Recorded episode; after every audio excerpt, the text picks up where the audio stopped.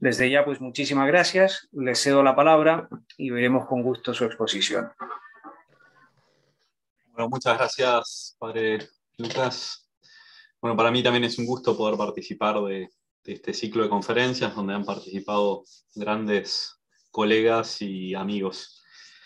Bueno, para dar un poco de contexto a, la, conferencia, a la charla, la idea es hacer una presentación. Este, este trabajo es en parte conclusión de un proyecto de investigación que tuvimos durante dos años eh, financiado por, un proyecto investigación, por un fondo que tenía la Universidad Católica de Chile y que llevaba por título este mismo, este mismo nombre, Es Dios Persona. La idea es, eh, es aportar algunas eh, luces sobre un debate en torno a la naturaleza personal de Dios que se empezó a por decir una manera, empezó a, mostrar eh, cierto interés en, los en las últimas décadas en el contexto de la filosofía analítica de la religión, eh, pero que, que, me interesa, entonces por eso, y que, perdón, y que me parece que la filosofía y la forma de comprender de este problema en la tradición de Tomás podría aportar cierta luz y, advertir ciertos equívocos que se dan en este debate dentro de lo que se denomina teología analítica o filosofía analítica de la religión. Por eso la, charla tiene como dos partes. La primera voy a hacer un poco una genealogía de esta discusión en el contexto de la filosofía analítica de la religión, para luego mostrar eh, algunos, eh, algunos elementos que entiendo que desde los textos de Tomás eh, podrían aportar cierta luz a este debate. Em, y bueno, y luego dejaremos un rato de, para la conversación y demás. Bien, entonces, la filosofía analítica de la religión, eh, para, no sé, para aquellos que no tengan eh, cierta, cierta familiaridad con ella, tiene en parte tiene que ver con un quiebre que se da con la filosofía analítica y con la posibilidad o no posibilidad de hablar con sentido de Dios y demás. Y pasa a tener inmediatamente, una vez que se rompe esa imposibilidad, Dios, eh, eh, una vez que se rompe la, la predominancia del discurso del neopositivismo y aparecen voces como las de Flew, que incluso es un ateo, pero que se dedica a filosofía de la religión, eh, después del texto paradigmático de Flew de, teología y falsación, empieza, empieza a darse al principio un conjunto de autores, entre los años 60 sobre todo, y 70, que desarrollan obras en torno a la naturaleza de Dios y a tratar de mostrar, para parafrasear el texto de la obra de Swinburne, eh, la coherencia del teísmo. ¿no? Entonces, durante el primer periodo de la filosofía analítica de la religión, lo que sucede es que la noción de Dios como persona es algo que se da por presupuesto. Es decir, eh, siguiendo un poco la idea de los juegos del lenguaje de Wittgenstein, ¿no? decir, bueno, si estamos dentro de una teoría teísta, dentro de un paradigma cristiano o del monoteísmo, el monoteísmo presupone un Dios personal y bueno, y Dios es persona. Entonces aquí, eh, tomando tres, tres autores distintos de obras eh, que pretenden ser introductorias a la filosofía de la religión. Fíjense que, por ejemplo, Swinburne dice, ¿no? Eh, perdón, Flew dice, Dios es un ser que es único, unitario, incorpóreo, infinitamente poderoso, sabio y bueno, personal, pero sin pasiones, y el hacedor y preservador del mundo. Hick dice, el teísmo es la creencia en una divinidad personal, y Swinburne, eh, en una cita casi paradigmática de esta discusión, que Dios es una persona, si bien una persona sin cuerpo, parece la afirmación más elemental del teísmo. Entonces, si uno toma, lo mismo sucede con Maki también, en su, eh, el milagro del teísmo y, demás. Hay un conjunto de obras de lo que sería el primer periodo de la filosofía analítica de la religión, que entiende en, en las primeras páginas, además bueno, salvo eh, la cita que aquí tomo de Swinburne es de la página 101, pero en realidad en la página 1 hay una descripción de Dios donde aparece también la noción de persona y casi siempre en las primeras páginas de las obras de la filosofía analítica de, los autores de filosofía analítica de la religión utilizan el, el atributo de persona como paradigmático, como punto de partida de la conversación.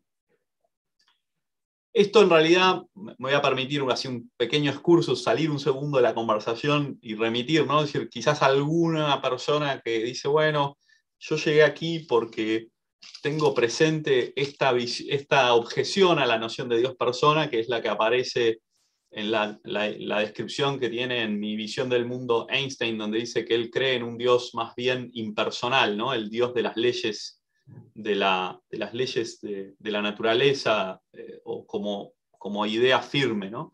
que siempre aparece como una objeción en la discusión de la, de la naturaleza personal de Dios, como una objeción y como, como un arquetipo en las visiones más bien eh, deístas o una, o una forma de este tipo. Está fuera de la discusión de la teología analítica de la religión, pero me parecía interesante traerlo, digo, mientras los filósofos analíticos de la religión presuponen la noción de persona en, su desarrollo, existe en el mundo de la ciencia eh, o, en los científicos esta visión más de un Dios como más platónico en el sentido de las ideas platónicas.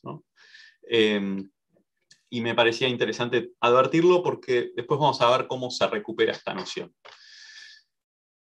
La noción de persona es tan fuerte en la tradición analítica que, por ejemplo, Alvin Plantinga, que es uno de sus uno de sus eh, eh, máximos exponentes, en su, en su famosa conferencia en Milwaukee sobre si Dios tiene una naturaleza, utiliza la noción de persona de alguna manera como un posible eh, argumento para falsear la noción de simplicidad. ¿no? Más allá de que hay otros argumentos que tiene Plantinga para decir que, que, la, que la noción de simplicidad es un error, etc., Fíjense que dice, si Dios es una propiedad, entonces no es una persona, sino un mero objeto abstracto. No tiene conocimiento, conciencia, poder, amor o vida. Así que la doctrina de simplicidad parece un error total. Es decir, Plantinga utiliza en parte esta idea de que Dios tiene que ser persona, por lo cual la noción de persona y la noción de simplicidad parecen digamos, contradecirse, y entonces por eso prefiere eh, renunciar al atributo de la simplicidad. Lo mismo va a pasar con varias nociones e ideas que, va a sostener, por ejemplo, Swinburne en su, obra. Varios atributos divinos son puestos en duda, sobre todo por la afirmación de la noción de persona. Quizás uno de los primeros autores dentro de esta tradición que advierte que hay un problema aquí es, eh, es Thatcher no es Margaret, para los que somos argentinos, es una, sino que eh, es Gary Thatcher, si no me equivoco. Eh, y Thatcher publica un artículo en 1985 em, en el cual em, advierte que aquí hay un problema. ¿no? El artículo se llama The Personal God and the God Who is a Person, está publicado en Religious Studies en 1985. Entonces, lo primero que advierte Thatcher es que la noción de persona que utiliza Thatcher se va a focalizar en Swinburne, porque Swinburne va, a ser como el, autor paradigmático de la filosofía analítica de la religión. Su, trilogía, eh, La coherencia del teísmo, Fe y razón y la existencia de Dios, va a ser utilizado como el manual básico de filosofía analítica de la religión. Entonces, lo primero que va a advertir Thatcher es que la noción de persona que utiliza Swinburne es la noción de persona coloquial y no la idea de persona, en latín utilizada, o de hipóstasis. ¿no? O sea, decir, no tiene nada que ver con la noción de persona eh, del teísmo clásico, por decirlo de una manera.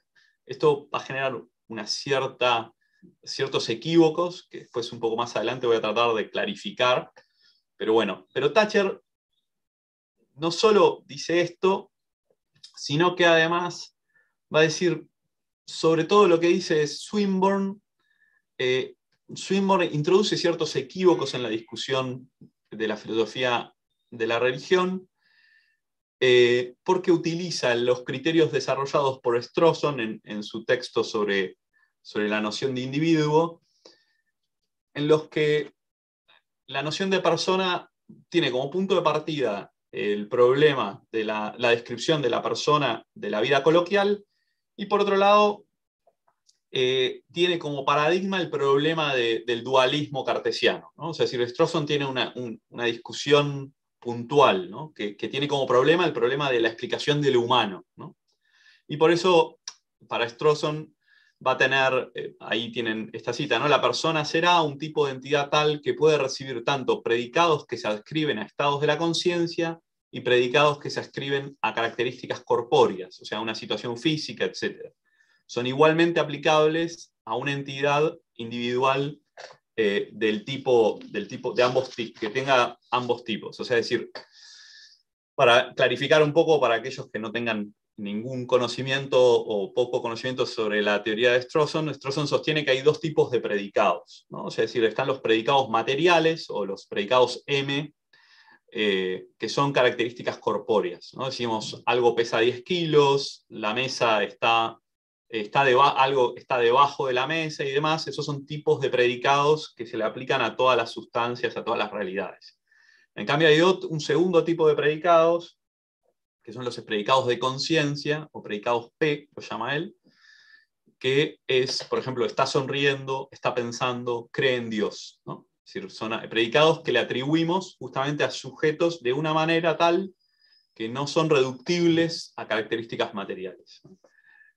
En la discusión lo que hay, o sea, esto es un punto que, que Thatcher advierte, es decir, eh, Swinburne utiliza esta noción eh, para, o sea, toma de en estas nociones, le parecen adecuadas para resolver determinados problemas, pero no advierte que Em, que el, contexto en el cual Strawson sostiene esto es para resolver el problema del dualismo cartesiano.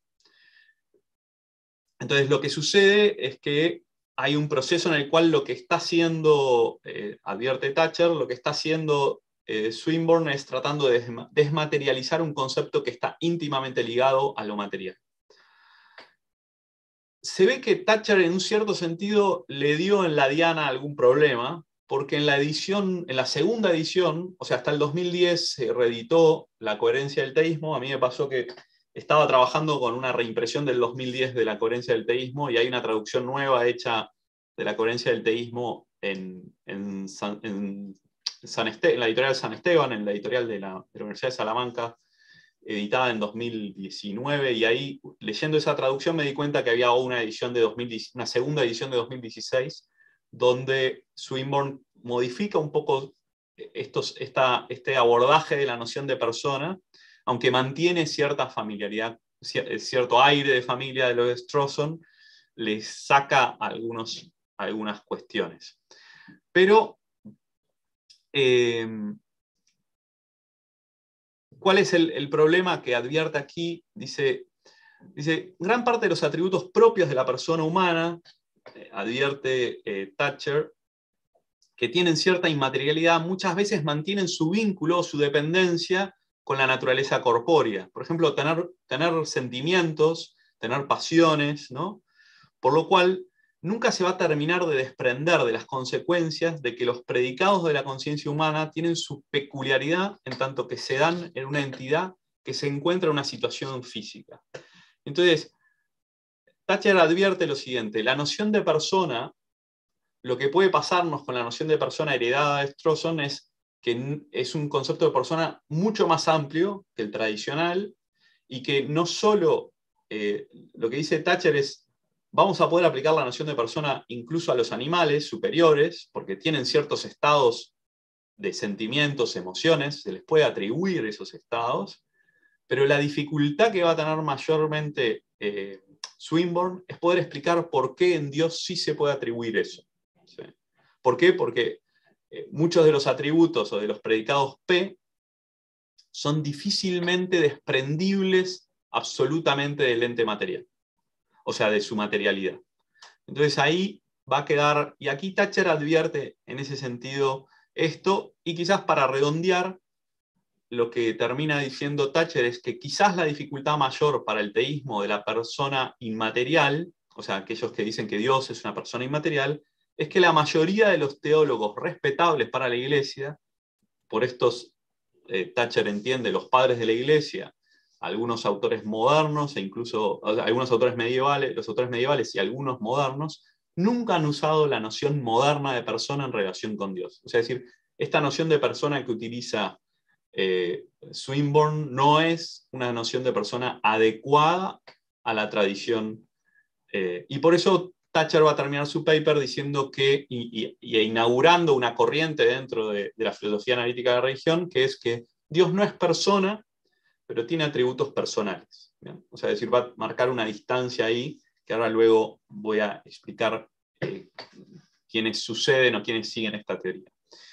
La segunda objeción se da más en la misma revista, un año más tarde, eh, a cargo de Legenhausen, que a, mí me resultó simpática todo su, desarrollo y su paper, que es Is God a Person, que es muy parecido al título de mi proyecto, pero más allá de eso, Legenhausen es un autor que tiene una formación inicialmente cristiana, pero al momento que escribe este paper eh, acaba de convertirse a la fe islámica y dentro del islamismo, dentro de la filosofía islámica, eh, de filiación, una filosofía, una teología islámica de filiación chiita. Es un artículo que cuando uno lo lee al principio eh, puede parecer un poco básico, pero más que básico yo lo que diría es que es muy clarificador, muy en esto, muy analítico, muy como diciendo, bueno, de esto se sigue esto y esto otro. Entonces, él va a distinguir entre dos tipos de argumentos, los argumentos a favor de la, de la, noción de persona y los argumentos en contra. ¿no? Y sobre todo, él va a reducir la necesidad de que Dios sea persona a cuatro elementos. La primera es la naturaleza personal de Jesucristo. El segundo, la expresión de Dios en los textos a lo largo del Antiguo y del Nuevo Testamento. El tercero, que el fenómeno de la revelación, es decir, la idea de revelación implica un Dios personal, porque hay un Dios que se manifiesta. Y cuarto, que la personalidad de Dios es una condición para su adoración y para la súplica adecuada, que este argumento lo toma de Ranner. Entonces, Levenhausen va a decir, bueno, todos estos argumentos son excesivamente antropomórficos y va a utilizar principalmente dos teólogos musulmanes chiitas para criticar esta tesis y para argumentar en favor de un Dios no personal. Por un lado va a tomar a Taba Taba, perdón, es Taba Tabaay, perdón, cualquier cosa les puedo compartir el paper, pero bueno, es Taba Tabaay, que es un autor de un teólogo chií, creo que es del siglo XIX, principio del siglo XX, quien dice que si bien usamos el, o sea, el argumento de Tabatabai es en contra de, em, de la idea de la necesidad de un Dios personal para que haya revelación. En el contexto islámico hay que entender que el Corán es la palabra eterna de Dios, es equiparable no a la Biblia, sino al verbo en la tradición cristiana. Digo, esto es un elemento importante para entender por qué en el fondo para, un musulmán la revelación en sentido estricto es el Corán y el Corán es eterno, no es temporal.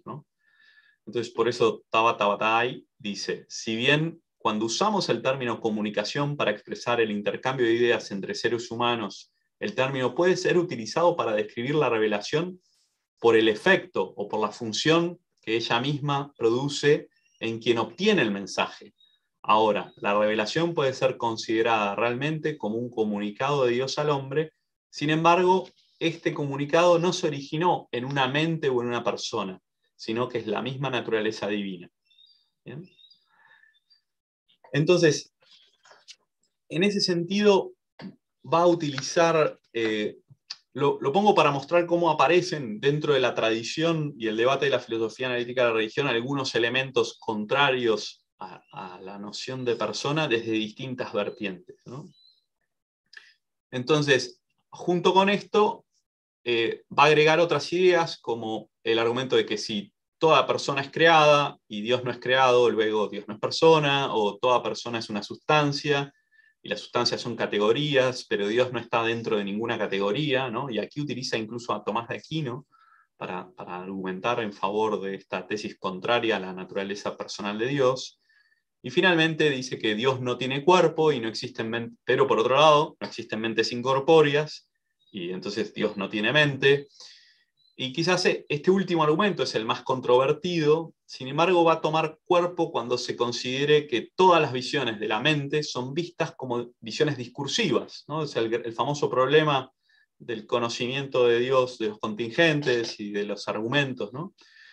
Eh, por lo cual Dios no va a poder nunca escribir, nunca se va a poder escribir que en Dios haya una mente, que haya un raciocinio. Y para esto vuelve a recurrir a la tradición islámica y en este, en este caso va a citar a Mullah. Entonces, en ese sentido, la conclusión de Legenhausen es que si bien existen argumentos para ambos lados, la consideración de la naturaleza divina hace caer la coherencia de un modo principal eh, al modo de que Dios no es persona y ni siquiera personal. O sea, decir, eh, mientras que Thatcher sostenía que Dios no es persona, pero es personal, podemos atribuirle características personales, el Egenhausen va a ser, de alguna manera, dentro de esta tradición, el primero en sostener que Dios no va a ser ni persona ni personal. Es decir, todos los atributos son más bien como personificaciones que el ser humano le da, pero no son atributos que podamos darle características de la persona. Entonces, estos primeros dos autores son los primeros dos que de alguna manera objetan e, esa, presunción de la persona. Hay una presunción de la noción personal hasta los años 80 en la tradición analítica y que con estos dos papers se inaugura esto. Pero sin embargo, eh, lo que podemos decir que es que en el núcleo duro de la tradición analítica va a persistir esta continuidad de la noción de persona. En, un libro de Plantinga de 2008 va a continuar con esta idea, ¿no? Dios es persona, pero a diferencia de las personas humanas, Dios es una persona sin un cuerpo, es una persona ilimitada, nosotros claramente somos limitados, sin embargo, las propiedades que nos hacen perfectas, personas, intelecto, voluntad y afectos, para usar un viejo triunvirato, son aquellas que compartimos con Dios. La idea de mostrar esta cita es simplemente mostrar que 2008, es decir, 28 años después de God, Does God Have a Nature, Plantinga sigue afirmándolo y lo sigue afirmando, me interesa esta idea, es aproblemáticamente. No hay una discusión, no se aborda la problemática de si Dios tiene, eh, tiene naturaleza personal. Sin embargo, en este contexto sí va a empezar entre, en, a partir del 2010, de alguna manera, y los años siguientes, considerando distintos autores, como puede ser, bueno, unos años antes ya en realidad Brian Davis eh, sostiene algunas discusiones, se da como una, lo que yo llamo una segunda ola contra la noción de persona, es decir, esa primera como una primera olita, podemos decir, que fue los dos papers del 85-86, ya a partir de eh, Brian Davis, queda, hay una discusión que se, da en el contexto de, de, los, de dos libros que publica Brian Davis, pero inicialmente queda como una discusión interna entre los tomistas y demás. Luego, más tarde, con eh, la publicación de algunos libros sobre nociones alternativas de lo divino, empiezan a aparecer distintas, eh, distintas voces que empiezan a hablar de otra manera de considerar la naturaleza de lo divino. Quizás el paper de Ben Page de 2019 sobre Wherein Lies the Debate Concerning Whether God is a Person, como si alguno quiere introducirse en este debate, hace un muy buen resumen y, y categoriza a las posiciones en estas tres. Creo que las tres sirven como para entender de qué se habla Ahora voy a, voy a explicarlas brevemente y luego nos vamos a meter en, distintas escuelas. Pero lo que sí es cierto es que se pueden producir equívocos entre ellas. ¿bien? Es decir, las tres posibilidades, por decir una manera, es que Dios es persona y también es personal, ¿sí? que aquí van a entrar dos posiciones. Por un lado, va a entrar la, lo que se llama el teísmo personalista, que es la posición de Plantinga, de Swinburne y compañía, o sea, digo, y varios más, que sería, bueno, dentro de estos autores, pero que no serían equiparables, estaría también Mawson, Stamp, Bruce, Brower. Pero, eh, pero aquí dentro vamos a tener como dos ideas. Por un lado, aquellos que suscriben lo que, lo que bueno, lo que ahora luego vamos a hablar, lo que Hewitt va a llamar el teísmo swinbornista. Pero bueno, ahora vuelvo sobre ello. Pero junto con esos también conviven algunos autores, o sea, lo que vamos a llamar personalismo teísta y algunos autores del personalismo clásico, ¿bien? Del teísmo clásico, perdón. Es decir, que estos dos voy a tratar de distinguirlos, por lo menos para, para distinguir internamente.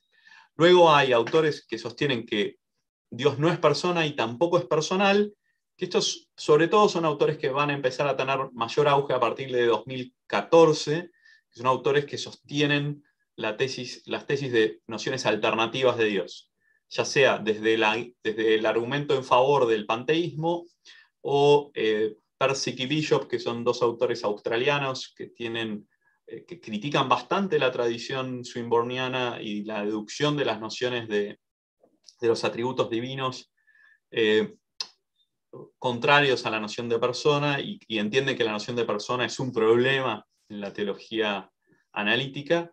Y después la posición que encontramos en Thatcher y que va a suscribir Brian Davis, que es que Dios es personal, pero no es persona. Voy, a, voy a empezar por esta última, que es la posición de Brian Davis. Eh, como decía al principio, esta posición surge con Thatcher y que Brian Davis encuentra como una posición que es contraria al... Eh, digo, Brian Davis entiende que afirmar que Dios es persona y personal es contrario a la tradición del teísmo clásico. Yo pongo entre comillas teísmo clásico porque entiendo que, o sea, voy a tratar de mostrar desde mi perspectiva, Brian Davis no tiene razón en este, en este sentido.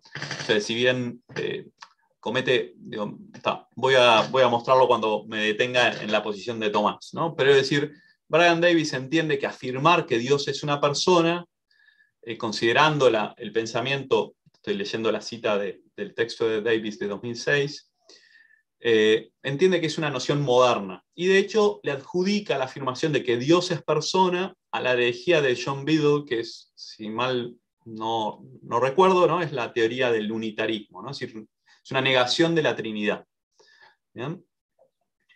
Eh, entonces, Brian Davis va, a entender que afirmar que Dios es persona sería afirmar que Dios es una persona, no tres, que sería lo que sostiene la Trinidad.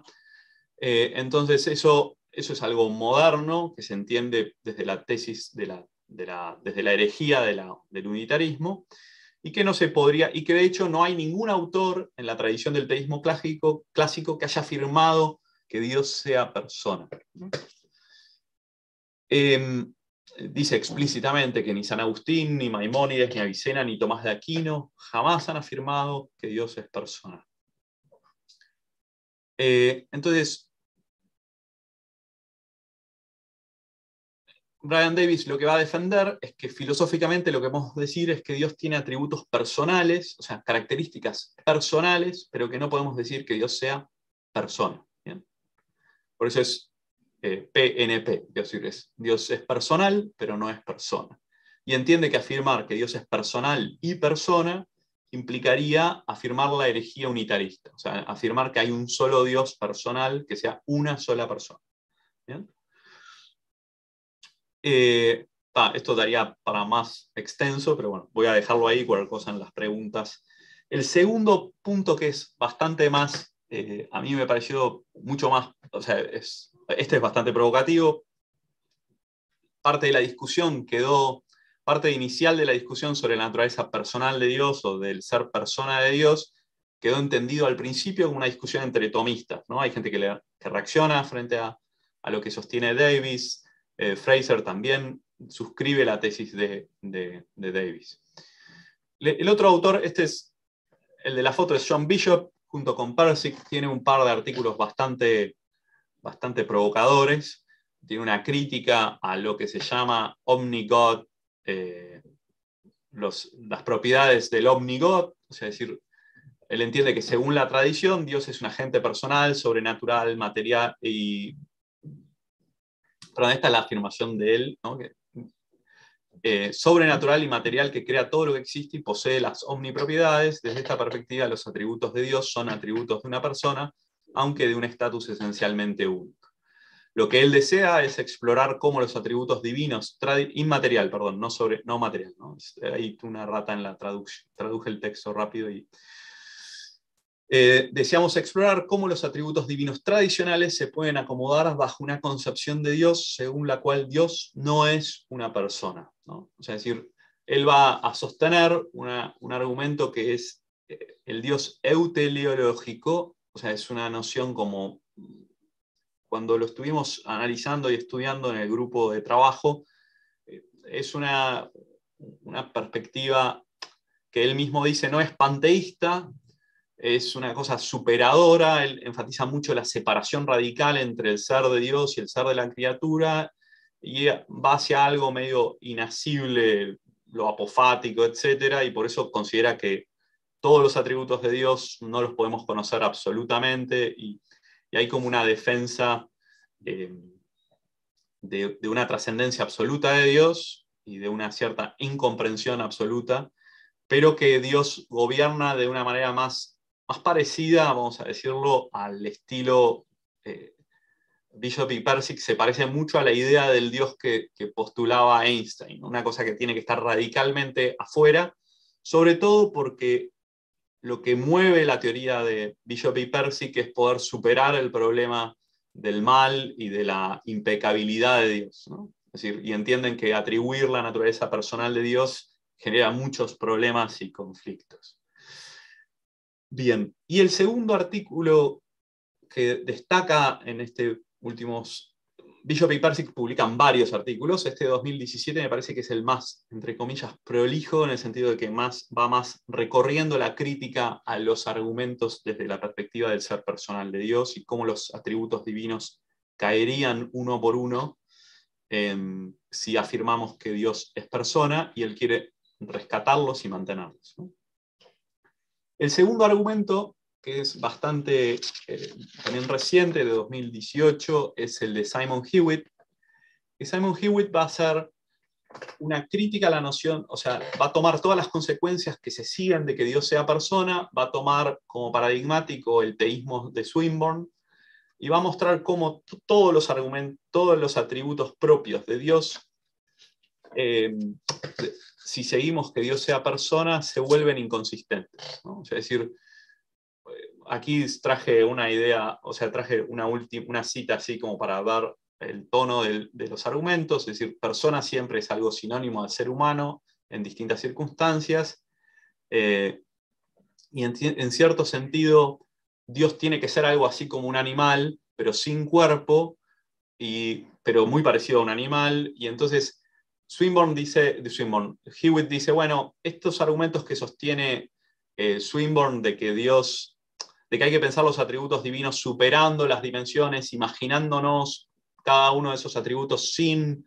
el cuerpo y demás, está muy bien decirlo, pero nadie puede imaginar sin imágenes, y entonces en el fondo dice es casi imposible, y por eso él eh, lo mismo para plantear sobre la posibilidad de que Dios tenga un lenguaje, de que Dios se pueda comunicar. Para poder comunicarse tiene que tener un lenguaje, para poder tener un lenguaje tiene que tener un idioma, y entonces de vuelta cae en formas de materialización de esto. Entonces, los argumentos de vuelta, el argumento de, Hewitt se focaliza principalmente en la noción de persona que ha transmitido en la tradición analítica eh, Swinburne. Bien, entonces, hasta aquí es un resumen como abuelo de avión, perdón, pero bueno, e-, es para poder meterme en la segunda parte de la, charla. Hasta, aquí un poco las, lo que presenta eh, los argumentos que encontramos en la tradición analítica en torno al problema de, Dios persona. Entonces, quizás antes de meterme en, en, lo, que vamos, lo que podemos encontrarnos o lo que que encontramos como argumentos a favor de la naturaleza personal de Dios y del ser persona de Dios, quizás es importante advertir que lo que sucede en el siglo XX y en realidad empieza a suceder a partir de Locke y compañía, es decir, desde la, desde la modernidad, y es que la noción de persona, que en su origen es una noción eh, teológica, metafísica, en la modernidad está íntimamente ligada con la noción y el desarrollo de la teoría política y moral. Entonces, la noción de persona, más allá de su raíz y de su origen, siempre está íntimamente vinculada a la noción de persona humana.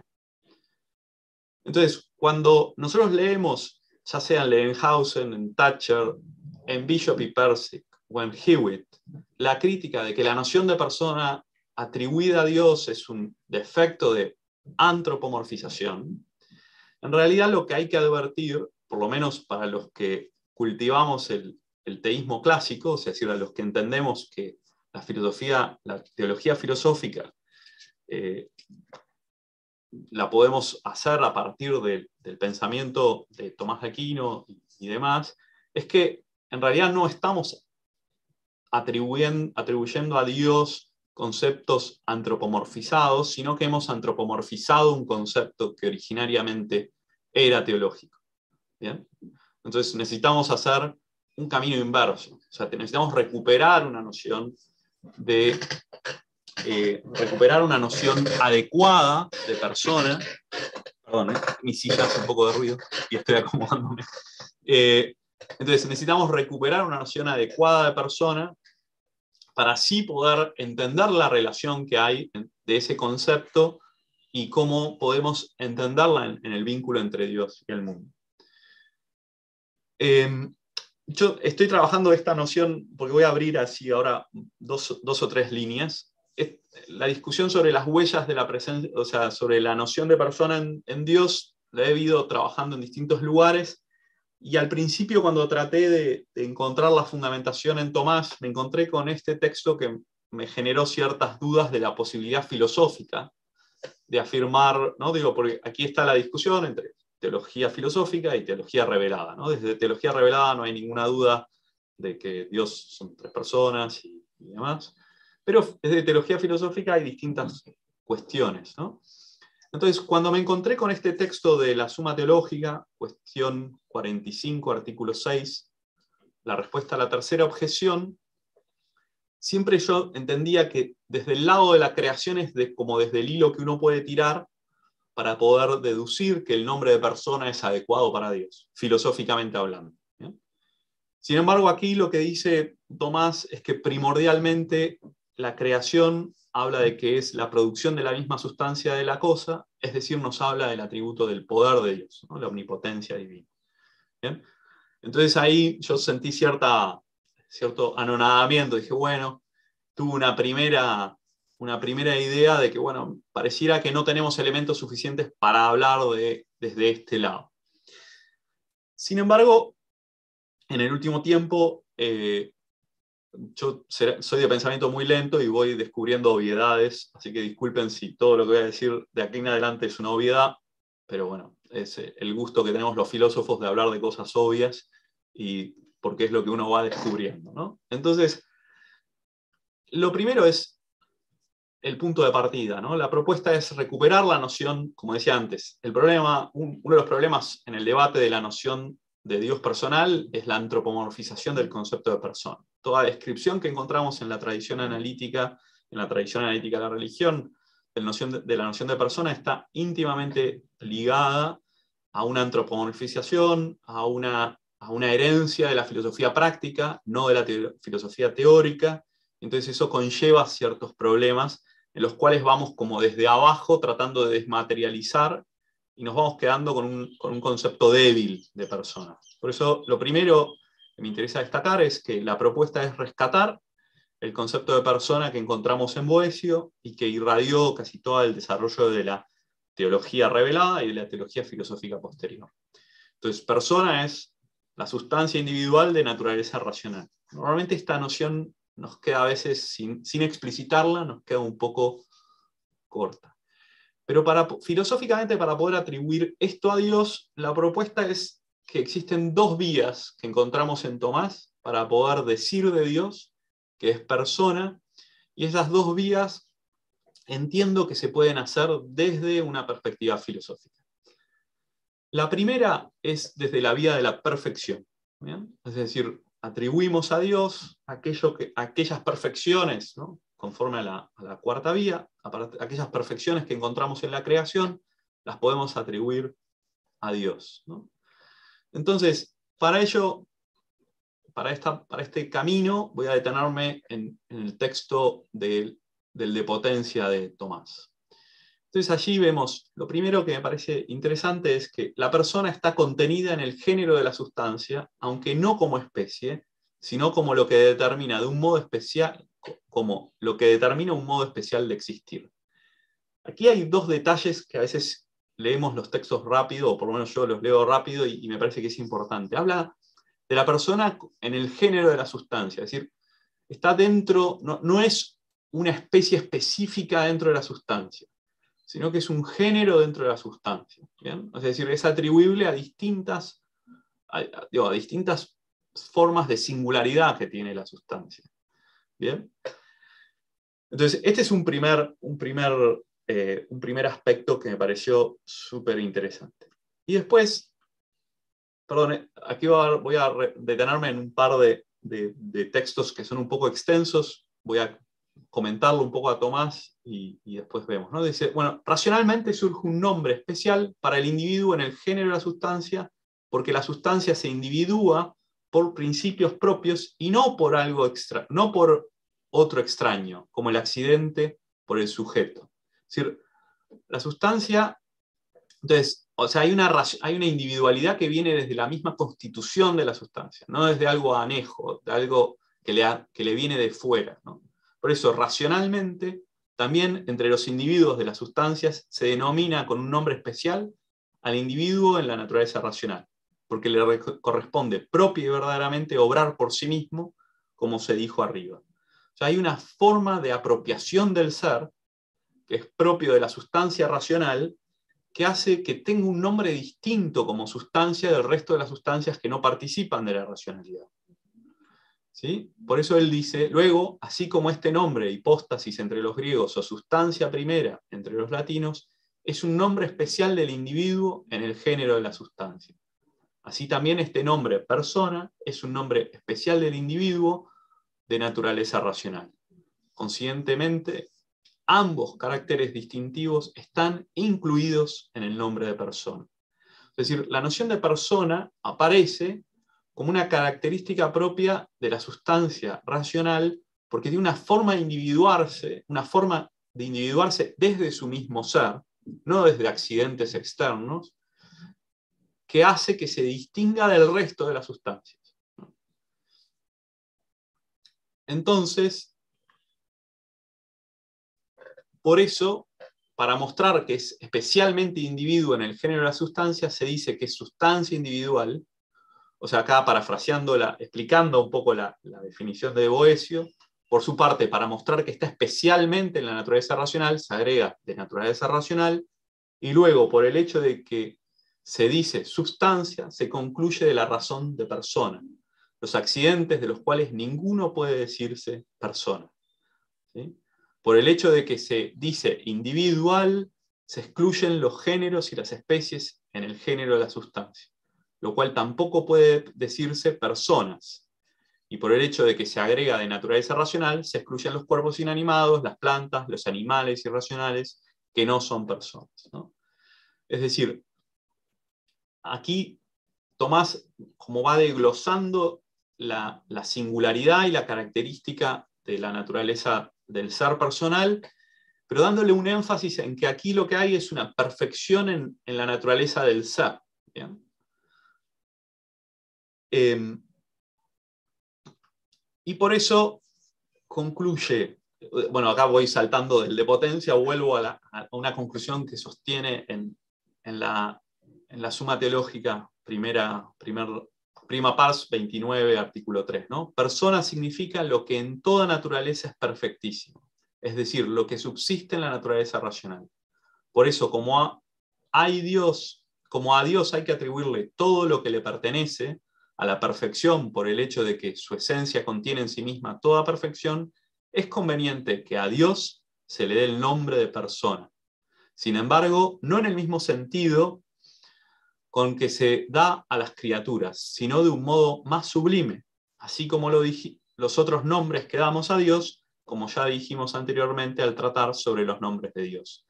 Es decir, si identificamos el ser personal, el ser persona como una singularidad de la perfección que encontramos en la creación, podemos decir de Dios que es persona porque Dios en sí mismo contiene toda perfección. Esto siempre suele ser un poco complejo o un poco complicado y es importante recordar que, esta atribución de los nombres a Dios por perfección tiene que ver con la predicación analógica. Eh, quizás por, abreviación les dejo aquí, cualquier cosa después eh, voy, a, remitir al texto. Hay dos textos paradigmáticos, el texto del capítulo 34 del libro 1 de la Suma contra Gentiles, ¿no? Eh, según el cual retoma un poco la noción de predicación eh, analógica del libro 4 de la metafísica de Aristóteles, es decir, siempre hay, cuando se predica, siempre se predica de uno principalmente. Entonces, no es que predicamos las perfecciones de Dios como, como encontradas en el hombre y bueno, entonces están en Dios, sino que reconocemos en las criaturas una manifestación de una perfección que se da de manera más perfecta en la causa. Y como Dios es la causa de todo, entonces entendemos que si la perfección se da aquí, de esta perfección, que además es una perfección trascendental, podemos entender que se da en Dios como aquello de donde deviene. Por eso, esto se, en este pasaje de, de la cuestión 13, artículo 5, y así lo que se dice de Dios y de las criaturas se dice por la relación que la criatura tiene con Dios como principio y causa en quien preexiste de modo sublime todas las perfecciones de las cosas. Entonces, esta es como la, podemos decir que Dios es persona por vía de la perfección. A partir de la noción de persona como aquello más perfecto que encontramos en la realidad. Equiparable a una forma del ser, de la perfección del ser, no, no cualquier perfección. No, no es una, una perfección como la actualización de una potencia, sino una perfección de, una perfección primera, constitutiva. La segunda, el segundo argumento es un pasaje que, está en, por tema de tiempo, quizás lo, lo, comento y, pongo el texto, en algún momento lo leo, a veces lo leo el texto entero, pero lo voy a comentar, pero es un pasaje que encontré en, en el de potencia, cuestión 3, sobre la naturaleza de la creación y a partir del análisis que hace Tomás sobre cómo Dios actúa en el mundo. ¿Bien? Entonces, Tomás aquí se pregunta de qué, en qué sentido, entonces lo que me interesa es mostrar cómo la noción de creación es también evidencia del ser persona de Dios. ¿Por qué? Porque Tomás analiza que hay dos maneras en las cuales un agente actúa. La primera manera en la cual un agente actúa es el agente natural, es decir, el agente natural obra conforme a un fin que le ha sido dado. Aquí lo, plantea aquí al principio del texto. Entonces, o sea, la relación que tiene el agente con respecto a su fin es como, como algo dado al, a la gente por la propia naturaleza. Es decir, no delibera, no toma en sí, no se apropia en sí mismo de la finalidad, sino que obra conforme a una necesidad que viene dada por la propia naturaleza. Sin embargo, la gente que obra conforme a la, a, la propia voluntad o por voluntad, obra por un fin, pero que, que, lo determina por sí mismo. ¿no? O sea, decir, es el mismo agente quien determina el fin. Y obviamente en una comparación entre un agente natural y un agente personal, un agente que obra conforme a voluntad, el agente personal va a ser aquel que obra más perfectamente. ¿Bien? Entonces, en ese sentido, Tomás entiende que el, el ser, o sea, la forma en la cual Dios crea el mundo, sin duda va a ser la forma conforme a la voluntad, conforme a un fin dado por sí mismo y no conforme a algo puesto como desde fuera, porque si no nos llevaría a pensar en otro agente que sea quien da el fin a la gente. Pero además esto, que lo, he planteado en otro lugar, nos abre bastantes puertas y, y, nos introduce, que si a alguno le interesa en las preguntas lo podemos comentar, pero introduce bastantes elementos para poder comprender de mejor manera la noción de providencia divina. Claramente, en una noción en la cual Dios obra conforme a necesidad, como puede ser las nociones neoplatónicas de creación, el devenir y el gobierno del mundo va a ser necesario. O sea, decir, no hay nada que, o sea, casi que la, la libertad humana o la libertad en el mundo está más bien supeditada a una cierta indeterminación, pero caótica de la naturaleza. Sin embargo, si hay una primordialidad de lo personal, también hay una forma de gobierno providencial del mundo y no necesario, en el cual la relación de Dios con el mundo y singularmente con los agentes racionales va a ser una forma de relación interpersonal e intersubjetiva, lo cual también enriquece la, forma de comprender del mundo.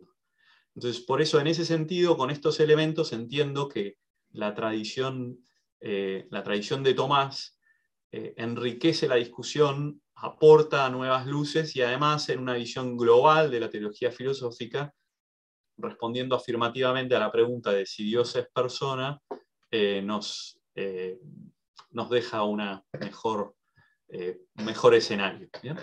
Bueno, y hasta aquí, hasta aquí llego con esto y muchas gracias por la paciencia. Pues muchísimas gracias, Francisco, por la exposición. La verdad es que muy interesante. Además, esta combinación que has podido hacer entre filósofos analíticos pues, más contemporáneos en una discusión pues, tan reciente y entrando, estableciendo un diálogo con un pensador clásico como, clásico como Tomás de Aquino y además pues en un diálogo fecundo que muestra también eh, la actualidad del pensamiento de Santo Tomás. ¿no? Entonces, tenemos algunas preguntas. Eh, yo formulo la primera, aquí que está, pues, entonces voy a reformularla un poco, pero es, eh, la pregunta se podría sintetizar de la siguiente manera. Desde el argumento de la perfección, eh, uno podría llegar a establecer que Dios es una sustancia inmaterial perfectísima, con entendimiento y voluntad, y por tanto que como la sustancia divina, por decirlo así, es eh, también una persona, ¿no? como una sustancia racional que resiste nombre específico de persona. Pero se podría argumentar entonces cómo se compagina esta conclusión filosófica que deduce el ser persona de la esencia divina con el dato revelado que dice que la esencia divina, aunque es una, pero eh, son trino en personas, ¿no? Entonces, quizás mm, este problema que se podría establecer entre lo que llega a la razón, que llega a una esencia divina, es sustancia racional y sin embargo no caemos en el unitarismo de Biden, ¿no? Sí. A ver, eh, sí, sí. A ver, hay, hay, una. Por eso, hay una, una. Por eso siempre uso el término una persona, ¿no? medio indefinido. Yo no sé si. O sea, no el uno como numéricamente uno. Eh, pero es verdad que ahí hay toda una, una cuestión. De hecho, hay otro elemento más que está dentro de la. que no lo tratamos aquí, pero que está en Tomás y demás, y es que el ser persona también implica el ser relación, ¿no? que eso también podría ser una objeción a, esta afirmación. O sea, obviamente que al, afirmar que es, relación, casi que uno se tienta a decir, bueno, ahí hay un, argumento a favor de la racionalidad de, la Trinidad, ¿no? Es decir, que Dios no podría ser una persona interna y demás. Eh, pero claro, lo que yo veo en, parte en, la posición de Davis y, demás es que, es que se licúa también un poco la discusión al decir que es personal y no es persona, porque en el fondo, eh, como tú decías, si el ser persona es una forma de perfección, o sea, ahora, sin duda que ahí eh, por eso para mí ahí hay dos elementos que no están presentes en la tradición analítica porque, porque les hace ruido. Eh, esto ameritaría otra conversación sobre metodologías y demás. Y es entender que los atributos, o sea, las cosas, los nombres que atribuimos a Dios los atribuimos por analogía y esto implica que los atribuimos según una comprensión de algo en el mundo, pero también según algo que se nos escapa. ¿no? Y, y ese atributo por analogía también implica un poco la cuestión de, la teología apofática y, la, o sea, y una cierta afirmación de los límites de la propia razón, que a mí me, gusta bastante eh, cuando llegamos a estos niveles en la teología filosófica recalcarlo, ¿no? porque si no pareciera que ponemos a Dios adentro de una caja y, me empieza, por lo menos a mí me empieza a dar pudor, pero bueno. Muy bien, pues muchas gracias. Em, una pregunta sencilla, también la reformulo un poco, de Alfonso, que dice eh, este origen que tiene la palabra persona de personare, vinculado también con pros con máscara.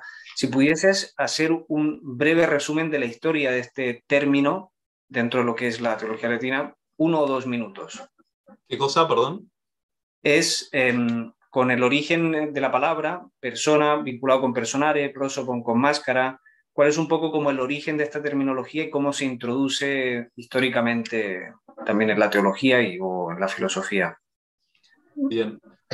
Y me, ahí no soy súper experto, pero puedo decir lo, que, lo, clásico, ¿no? Es decir, en, términos, en términos técnicos, el término persona, de hecho, aparece, a mí siempre en esta discusión, o sea, aparece ya como prosopón, aparece en los evangelios, ¿no? Es decir, esto de San Pablo, no hay excepción de, Dios no hace acepción de persona y demás. Originariamente tenía, tiene la idea del, personaje, ¿no? De la, de la, de la, de la máscara, el término de, la máscara con respecto a en, el teatro, pero sin embargo eh, eh, la introduce principalmente Boesio en la noción, la, introduce Boesio para tratar de explicar la Trinidad. Eh, yo como soy teólogo, no soy teólogo, soy filósofo, esta parte siempre me la, me la, salto, ¿no? pero, bueno, pero obviamente San Agustín y, y, después en la tradición medieval principalmente, San Agustín, y después está, aparece con el término, pero sin embargo lo que sí a mí me parece que entra en disputa y, y suele utilizarse mucho en esta discusión es la reformulación de Ricardo de San Víctor, eh, que es Ricardo de San Víctor, pero si no me equivoco, ¿no? pues yo de la escuela de San Víctor, que es el que, el que reformula la definición y de hecho Tomás hace como una discusión entre ellas en las cuales eh, persona también se dice como aquello incomunicable. Pero en el fondo hay, dentro de la noción de persona, lo que sí es, es importante y que es una de las objeciones que plantea Levenhausen, y es que, las tres personas, en la, en la, cuestión teológica, las tres personas no son a su vez tres, eh, tres sustancias, es una sola, o sea, la cuestión ahí, lo que le permite tomar distancia es que es una noción que no se identifica necesariamente con la noción de, de sustancia en el sentido de que, ah, de que es un único ser, por decirlo de una manera. ¿no? por eso es la triple distinción entre hipóstasis, res nature y, perdón, pero, pero la, verdad que yo en esta parte me estoy más... Una pregunta de Leonardo Caviglia. ¿Se podría argumentar que si ser persona es lo más perfecto en la naturaleza, como dice Tomás, ser persona es una perfección del ser, no una categoría que se da en Dios de modo eminente y en nosotros por participación. Así no sería un modo de ser, sino un nombre que no necesita restringir la noción de ser. Eh, de hecho, propiamente aparece entre los nombres, ¿no? O sea, decir, el ser personal no es. Lo que, lo que sí sucede es que es o sea, es una perfección en el ser. Y no es una lo, que, lo que sí tiene de singular es que no es una perfección universal, ¿no? Es, distinto que los, que los trascendentales, por ejemplo. Los trascendentales, todo lo que es, participa de ello. Por eso, en, sentido estricto, o sea, digo, bonum, verum, unum, ¿no? Y, y ese, todos ellos, toda la creación participa de ellos. En cambio, eh, podemos entender que el nombre de persona que es atribuible a Dios no lo encontramos en todo lo que es, aunque sí podemos ver como una manifestación, podemos entender que hay una creación racional o podemos entender que hay una inteligibilidad del mundo, o sea, por el lado del... Por eso es un nombre que quizás se puede deducir a partir de otros trascendentales más que afirmar que es, como dice Leonardo, lo saludo de paso, eh, que, es una, que, es una, que se equipara, no es un, no, no es un trascendental, eso claramente es, es evidente. Muy bien, tengo una pregunta de Juan José Herrera.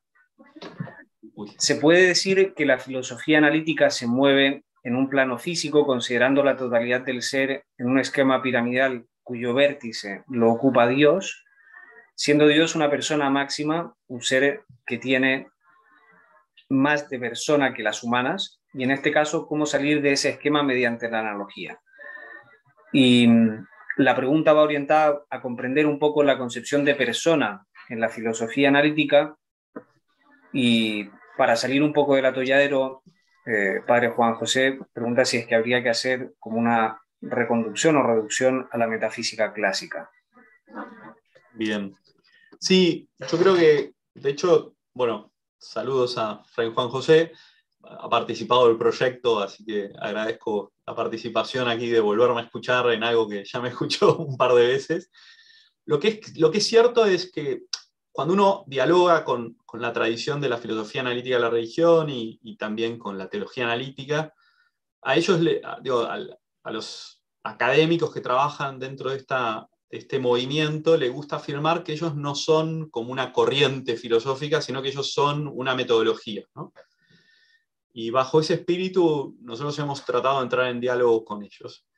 Eh, pero es cierto que, que, tienen un arrastre propio de la cultura y la tradición en la que están insertas, y en los cuales justamente la noción de persona es heredada de una visión ético-política. En algunas conversaciones y en algunos congresos que he participado, siempre cuando yo trato de hacer este, este, este rescate de la noción metafísica de persona, de la noción de boesiana de persona, algunos se, se ponen reacios y, el argumento es, bueno, nosotros, nuestro punto de partida es la noción de Locke de persona, o la noción de Stroza. Y claro, y ahí sí uno tiene un problema. Entonces, yo pasé un poco por alto, pero, pero esta cuestión de, de, la renuncia a los atributos divinos por parte de algunos atributos divinos por parte de Plantinga o, o el mismo Swinburne tiene varios, en ese sentido, Bishop y, y Percy, que si bien terminan afirmando algunas cuestiones de las cuales no, no participo mucho en sus tesis, digo, para que si alguno va a leer el artículo no piense que yo pienso como, digo, yo, no es que piense como ellos, pero me parece que la crítica que ellos hacen a las escuelas, a, la, a las posiciones de la filosofía analítica de la religión son adecuadas. O sea, es decir, están advirtiendo que ahí hay un problema. O sea, que hay un problema de la, del uso de la noción de persona que está intrínsecamente vinculada a la persona humana y el, el, analogado principal de la persona es la persona humana y no la persona divina. Entonces, desde la noción de persona humana tratan de que, de que el concepto de Dios se adecúe a ello. Entonces, es cierto lo que dice Fray Juan José, que en el fondo hay una necesidad de rescatar una forma adecuada, una noción adecuada de persona, pero para poder avanzar en esta conversación y para poder rescatar una noción del teísmo clásico. Por eso yo advierto bastante esa idea que es repetitiva de muchos autores que, renuncian a atributos y demás, en los cuales estos autores como Hewitt, que es panteísta, Bishop y Persic, o el mismo Thatcher ya en el 85, dicen, ojo que la noción de persona que está usando Swinburne y Plantinga no es la noción de persona del teísmo clásico. O sea, es decir, entonces pero para poder usar esa noción de persona, claramente necesitamos recuperar la noción de analogía, pero lo que sería un error sería tratar de resolver el problema con la teoría de la analogía, pero con la noción de persona que, ellos siguen usando de Strawson y, contemporáneas. Sino que claramente necesitamos rescatar y recuperar una noción de, analogía para poder utilizar de, de manera adecuada eh, la noción de persona eh, de, de, de, Boesio. Pero bueno, ahí hay mucha tela, sí, claramente, como dicen en la península. Pues, Francisco, muchísimas gracias. Ya nos hemos